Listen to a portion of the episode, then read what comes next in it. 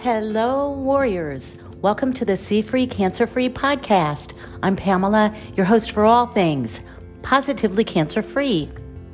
What is matcha and why should you be drinking it?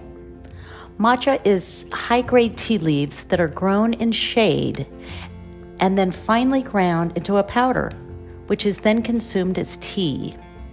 This tea was traditionally consumed in East Asia, but in the past decades, due to the medicinal benefits, matcha has grown to be a worldwide craze.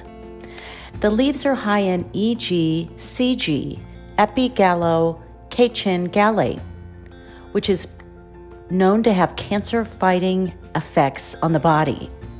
Studies also show that the tea helps to increase metabolism and fat burning.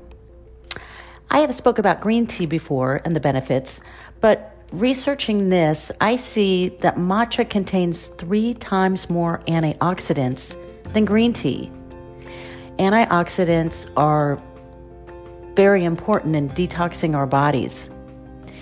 Here are some more evidence based health benefits of consuming matcha tea a clean, jitter free energy source, amino acids that calm anxiety, boosts of key vitamins and minerals, improves skin health, helps to manage cholesterol levels, full of immune boosting properties Matcha supports hormone balancing for PMS and menopausal symptoms. And the list goes on. Can you drink it daily? Yes. Since it does have contain caffeine, try to keep your intake in the morning.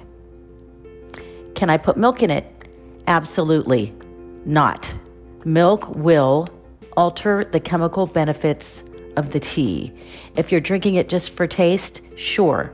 If you want the medicinal benefits, do not add milk. Hot or cold? This is 50 50 consensus. It depends on how you like your tea. You can have it hot or cold. Either way, the taste is sweet, nutty, a tad bit bitter, but with a savory ending. Now, get some matcha tea today and let me know what you think of it. And please share this podcast with somebody you love and I would love it if you gave me five stars. Until tomorrow, God bless.